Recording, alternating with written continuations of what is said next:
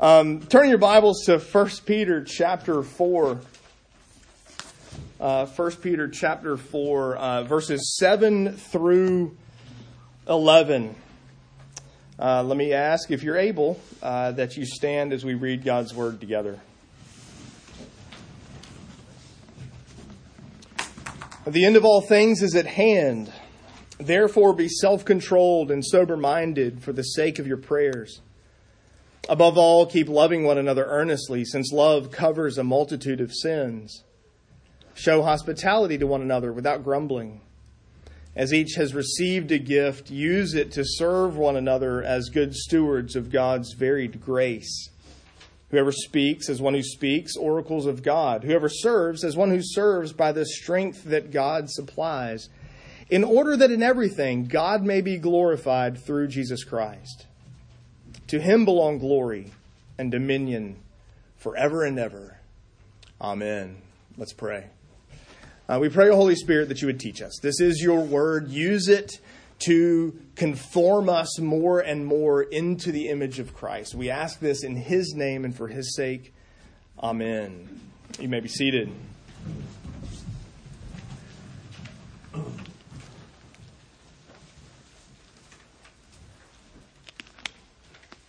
So when you go to the doctor, if you go to the doctor, you may be one of those.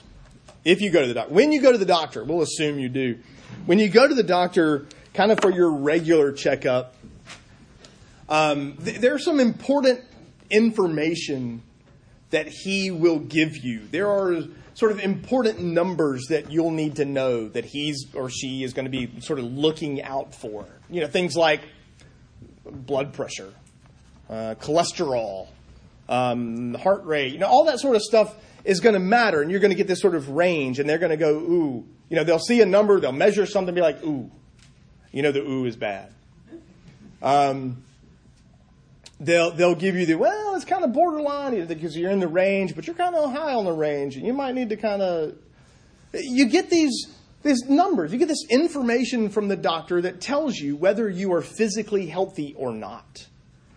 And the other thing I've noticed is um, that what we define as physic- physically healthy is in a lot of ways dependent on our age and, and where we are sort of in our in our growth and maturity. Because quite honestly um, what the pediatrician would tell will um, would probably not be what, what a doctor would tell me. Uh, the way you would measure will's health and and physical you know is he physically healthy well, the pediatrician would tell Will yes, and the same doctor would look at me and go, See, you got to stop doing that. You got to quit growing that way. And the hands go this way. And, and it has to do with uh, there is a sort of standard, a, a, measure for our health, but it also depends a little bit on where you are in your growth, where you are in your maturity. Well, that's exactly what Peter gives us in these verses. He gives us a not our physical health, right? There, there's no there's no information here about cholesterol or blood sugar or any of that sort of information. He's he's giving us a way to monitor our spiritual health. He's giving us a way to monitor the health of and actually in many ways it's really a congregation more than it is the individual, but a way to measure the spiritual health of the congregation in light of where you are in your growth. And he doesn't mean where, for example, we at Grace Covenant are in, you know, hey, we're in a new building, we got a new sign up, we got, you know. What he means is where we are in the grand scheme of redemptive history. And so Peter gives us a a way to measure our spiritual health. Notice, first off, in, in, the beginning of verse 7, he starts with a little bit of news. And it is the news that the end of all things is at hand. And, and that's what I mean by where you are in your growth, where you are in the stage of development, not you as an individual, but us and for that matter, the world, the church, big C, in the grand scheme of redemptive history. Because here's the thing I don't think Peter means that he thinks Jesus is coming back soon. I don't think that's what Peter means here. For one thing, this is 64 ish AD. Jesus has, the, the earthly ministry of Jesus ended roughly 30 ish years ago. And Peter and the other disciples were told that many of you will still be alive when the temple is destroyed. That hasn't happened yet in 64. In fact, it won't happen until 70 AD. And so Peter knows that there are signs to be looking for. Christ won't come back, at least until the temple's been destroyed, because we were told that some of us would still be around for that. So that he knows there are markers, there's signs, there's indicators as to um, things that have to be accomplished before Christ can come back, can, before he can return. Besides, if the New Testament writers thought Jesus was coming back really, really soon, but they wrote that and were mistaken. How do we know they weren't mistaken on other issues like sexuality and gender issues? I don't think the New Testament writers thought he was coming all that soon. They knew he was coming. They didn't necessarily think it was in their immediate future. Besides, the word end here, it's not a chronology word. It's not a word that has to do with time. It's the Greek word telos, which has to do with purpose or aim or intent. In other words, everything that redemptive history has been aiming for is now. Everything that, that the history of mankind from, from Genesis 3 until Peter writes, and for that matter, beyond, even the things written here, in fact, the, the writer of Hebrews is going to tell us in chapter 1 that we're in the last days.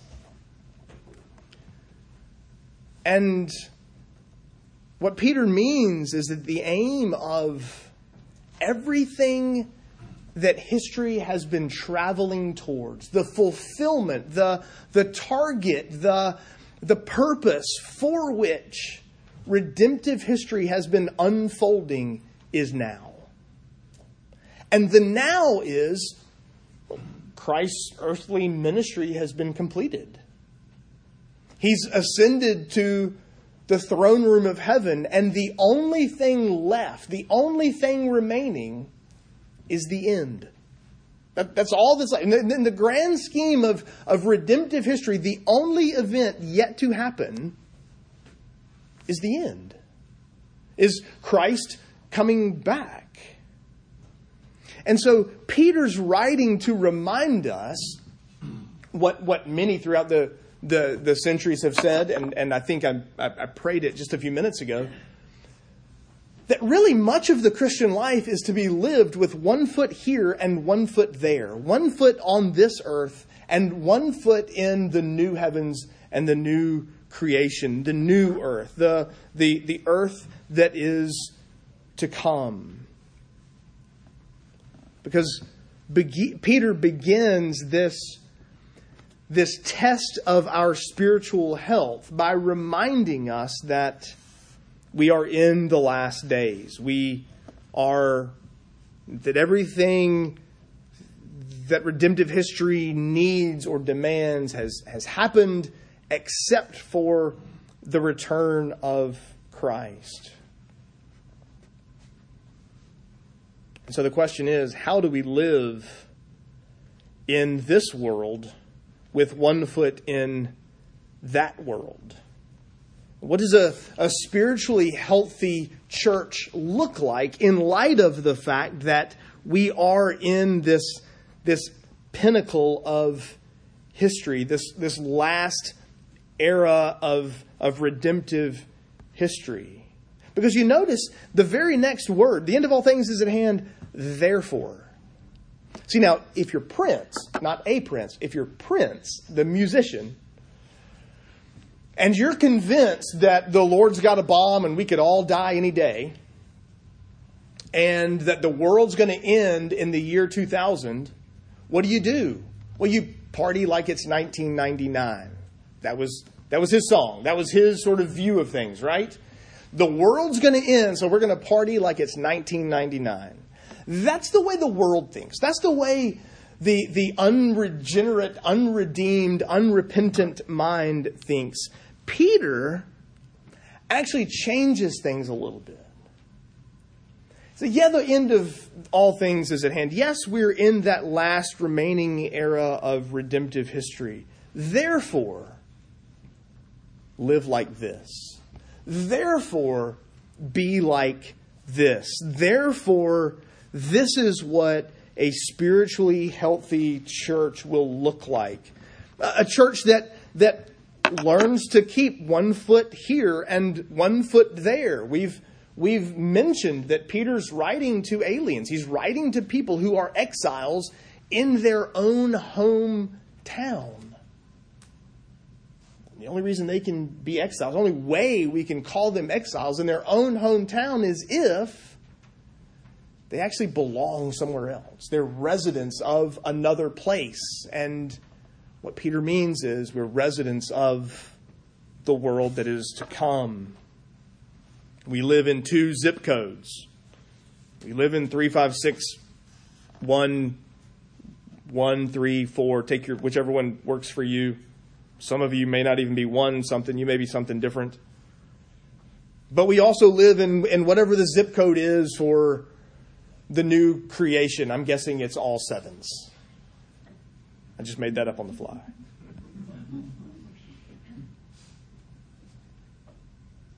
But what does spiritual health look like? Well, he gives us these several sort of indicators of health. And the first, verse 7, is prayer.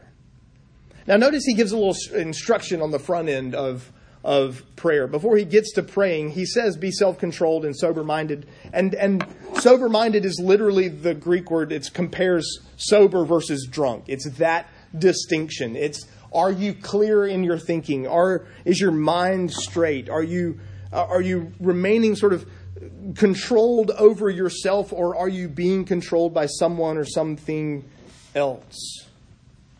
Be self controlled and sober minded for the sake of your prayers. Some of your versions, uh, the NIV, I think it is, uh, has so that you can pray. And does Peter mean if you're not thinking of heaven, you can't pray? Like, like you shouldn't be allowed to pray if you're not thinking of heaven? Does he, does he mean you like literally can't? Like you're unable to actually pray? I don't think that's what he means. That's not his point. That's not where he's headed here. His point is how does one foot here and one foot there change your prayer list? How does one foot here and one foot there affect the language of your prayers? We, um, we all have our lists, right? You, you have your list of things that you pray for. You pray for people who are sick.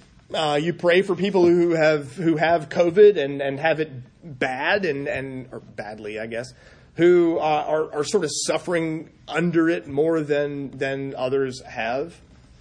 Um, you pray for people who, who are in the hospital and, and facing major significant surgery. You pray for people who are in the hospital and facing not so major, not so significant surgery.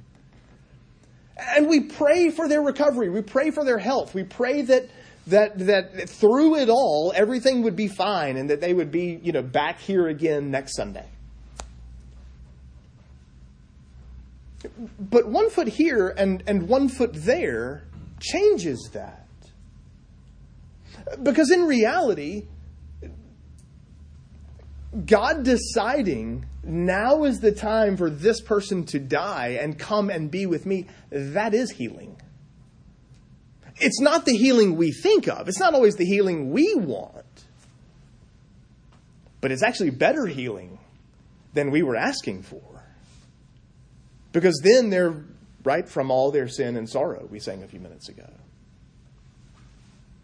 Peter says, look, if we, if we remain self-controlled and sober-minded, clear-headed in our thinking for the sake of our prayers, if the end of all things is at hand, then that changes how we pray. It affects the way we pray for the things that we pray for. Maybe maybe our praying is a little too focused on this life and a little less focused on the world that is to come. Are we praying for healing with one foot in heaven and one foot on earth? There's a second um, measure, indicator of our spiritual health, verse 8, uh, and it is love for one another. Above all, keep loving one another earnestly. And it's, it's that constant, perpetual, present tense.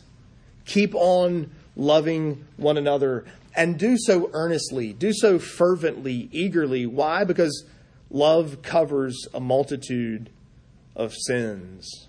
Now, you might think to yourself, well,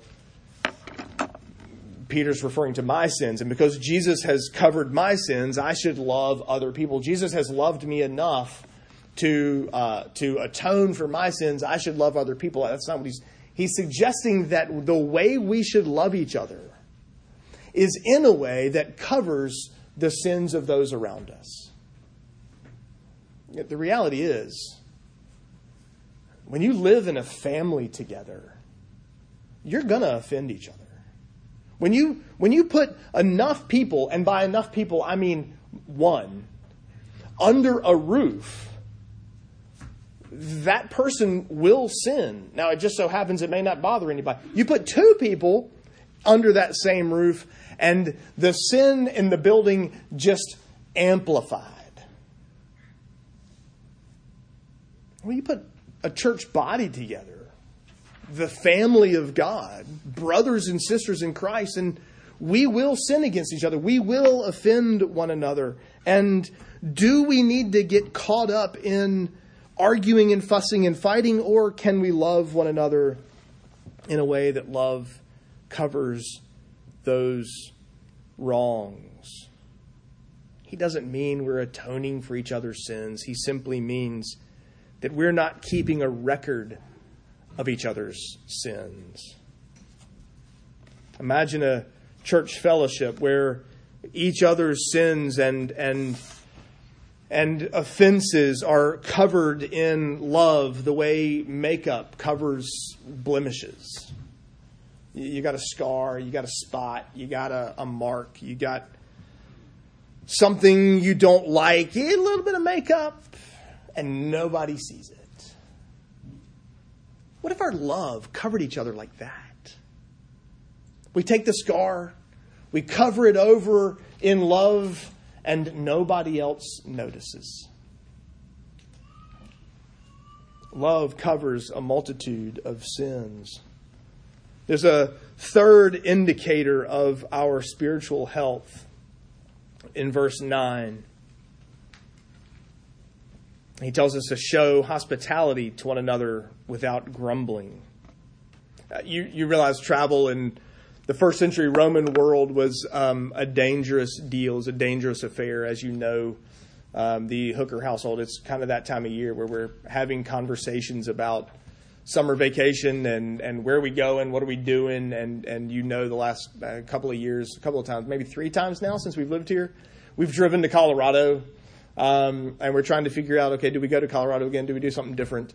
Um, we always we drove from here to Amarillo, 14, 15 hours, whatever. Spent the night there, and then you had a much shorter trip the rest of the way. Of course, we can drive with air conditioning, toting all our stuff. Imagine having to walk and, and imagine the hotel in Amarillo not being so safe.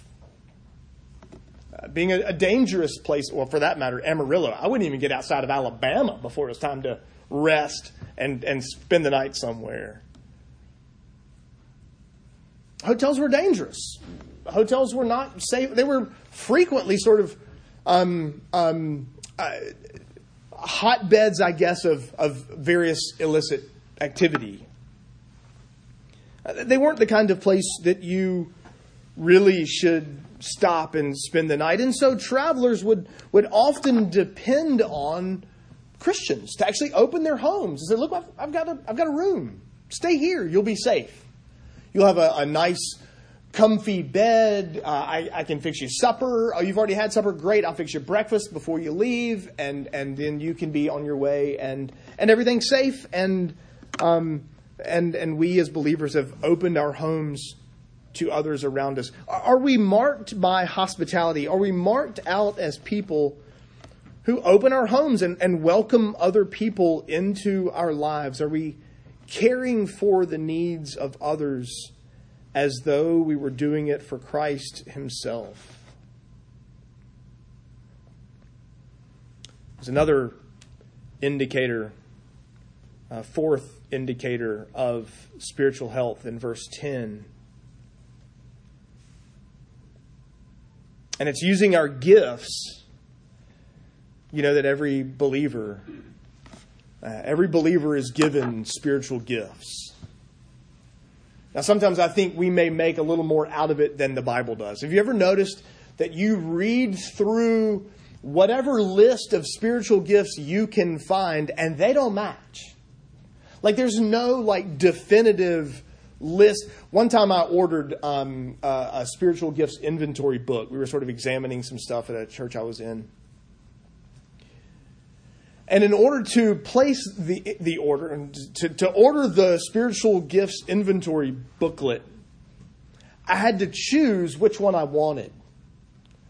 The five, the seven, the nine, the 22, like, which spiritual gift inventory do you want? If that doesn't prove the point, there, there's no definitive list. And you can read lists or something that sounds like lists in about four or five different passages in Scripture. They do seem to all have a couple of things in common. One is that there are really sort of two categories of spiritual gifts.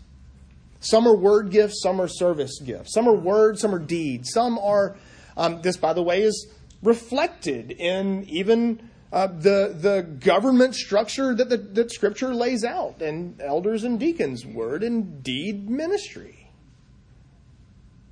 And Peter sort of unfolds that for us in verses 10 and 11 that, that there's some who speaks and so speak oracles of God's oracles of God. Some who serve and do so in the strength God provides. There are gifts that are that are that are word teaching preaching sort of gifts. And there are word there are gifts that are service and and deed ministry kinds of gifts. And uh, part of the point I think part of the implication is that just reminds us that none of us have all of them, and therefore we need each other. We're incomplete in and of ourselves. And so that's why we need the body. We need the gifts of our brothers and sisters around us. So, one of the things all those lists seem to have in common is they divide the kinds of gifts into basically two kinds word and deed. The other thing they seem to have in common is this those gifts are not for you. See, we do the, oh, that's not my gift, so I'm not obligated, and we turn and walk away. Or we think we have a gift that we really don't have. Or we really want a gift that we really don't have. But these passages tell us, and Peter tells us, the gifts that you've been given aren't yours. They belong to Christ and to his church.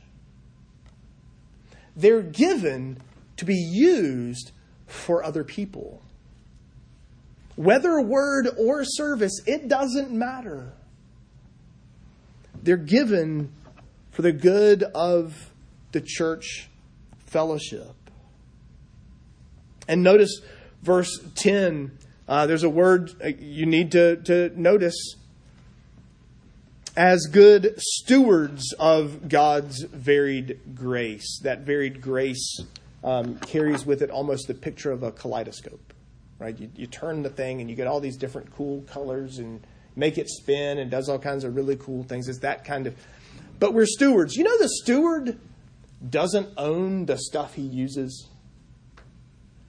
He uses it, and he uses it because the master who actually owns it has told him to use it, but he doesn't own nothing. He merely is the one who takes his master's gifts and or master's stuff and uses them to serve other people. That's us. We're stewards of His grace. We don't own the, the graces, we don't own the gifts. We are merely stewards of them. So these gifts remind us that we depend on each other. These gifts remind us that they're uh, to be used for the good of the church of the church fellowship. That that for that matter, a church can't operate or function with just one person doing everything because no one person here at Grace Covenant is that complete. So we need each other. You know, those times you, you visit a church and and you get frustrated because or, or you, you walk into a church and you evaluate it, asking the question, what can this church do for me? This passage says we should probably do the John Kennedy thing. Ask not what this church can do for me, but ask what I can do for this church. That's what our gifts are for. There's a final indicator of spiritual health, and it answers the question why, and we find it in verse 11. In order that in everything God may be glorified through Jesus Christ. To him belong glory and dominion forever and ever.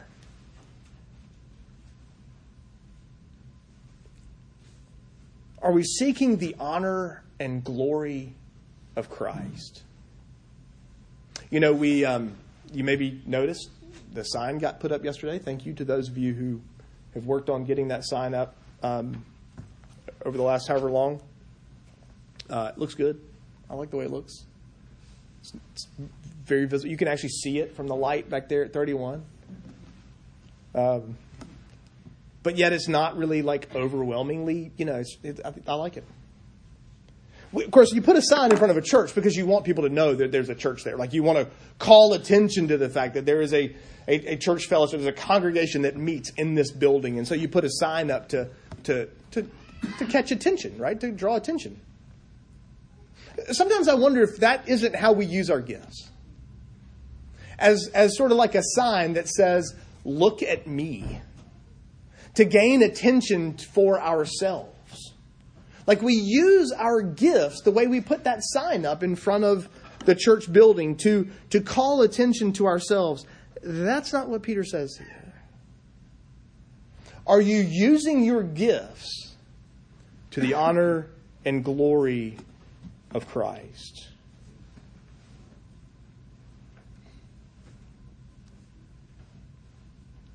Is Christ exalted?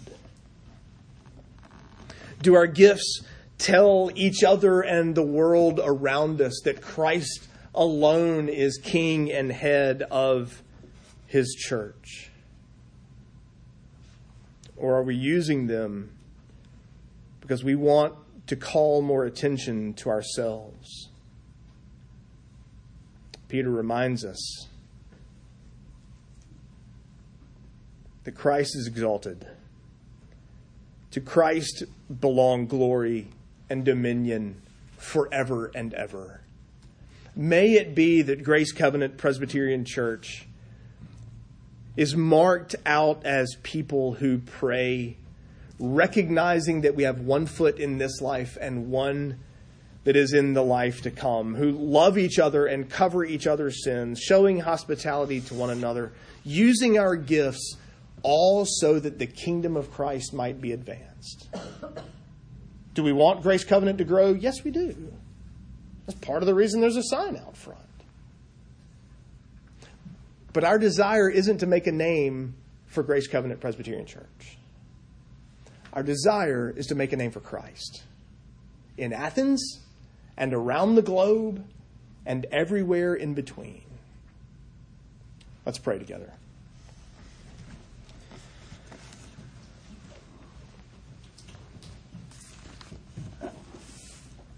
Father in heaven, we thank you that you have given us such a thing as a, a spiritual checkup, um, a way to monitor our spiritual health given to us, um, yes, from Peter's pen, but from you, O Holy Spirit.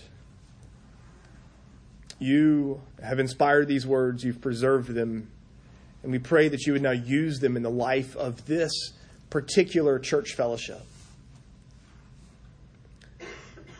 Would you remind us daily, regularly, that the end of all things is at hand, that we've reached that last great era of redemptive history and are anticipating only the return of Christ? May we even speed that day by taking the gospel to those groups of people who have not heard it. We know that Christ can't return until the gospel has been proclaimed to every people group on earth. May we speed his return by participating in that mission. And Father, we pray that, that in all the things we do here at Grace Covenant, that Christ would be exalted. We pray all of this in his name and for his sake. Amen.